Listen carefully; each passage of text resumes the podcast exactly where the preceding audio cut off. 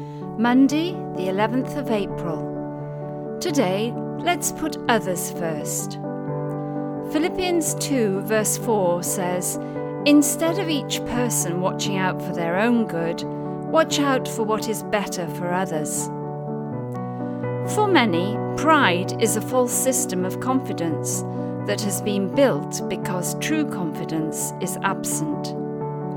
It is the reliance upon that surge of energy that we think enables us, and we can mislabel it as confidence. This is a false economy because pride, manifested as confidence, comes over as offensive or self serving, and it becomes a barrier rather than a gate. If there is a super reliance on ourselves for our own works, we might include him in that but it is still on our own terms. Pride separates us from others and it creates a shell that people feel the need to protect themselves from because it makes us unreliable.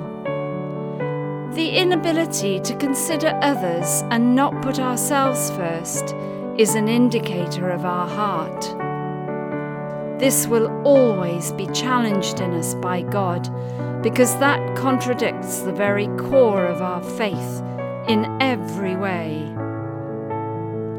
Our life in Christ needs to be orchestrated from a position where our hearts are able to sustain a healthy life with Him, where we walk humbly yet confidently in all we do.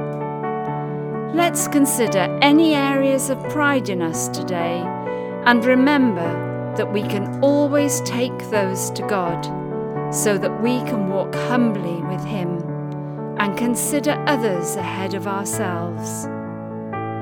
So instead of each person watching out for their own good, watch out for what is better for others. Selah.